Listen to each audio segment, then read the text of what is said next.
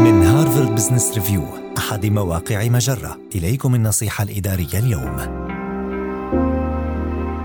اعتماد الشفافية في التواصل وقت الأزمات. في أزمات مثل جائحة كورونا من المهم لقادة الفرق والمؤسسات اعتماد الشفافية في التواصل مع الزملاء والموظفين.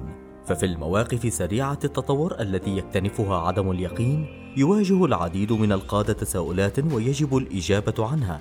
وإليك أفضل طريقة لذلك. كن صريحا ومنفتحا للحفاظ على مصداقيتك وتعامل مع الموقف بتعاطف. ضع نفسك مكان موظفيك لتتفهم قلقهم. شكل فريقا للاتصالات المركزية.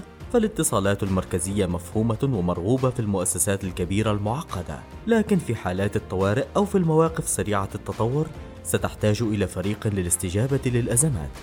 أما عند التواصل مع العملاء فحاول التواصل بانتظام، واعلم أن التواصل مع العملاء يتطلب نهجا مختلفا عن المتبع مع الموظفين لأن الشركات لا تمتلك إمكانية الوصول ذاتها إلى تلك الفئة ولا وتيرة التواصل ذاتها.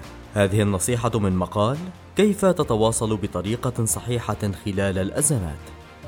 النصيحة الإدارية تأتيكم من Harvard Business Review أحد مواقع مجرة مصدرك الأول لأفضل محتوى عربي على الإنترنت.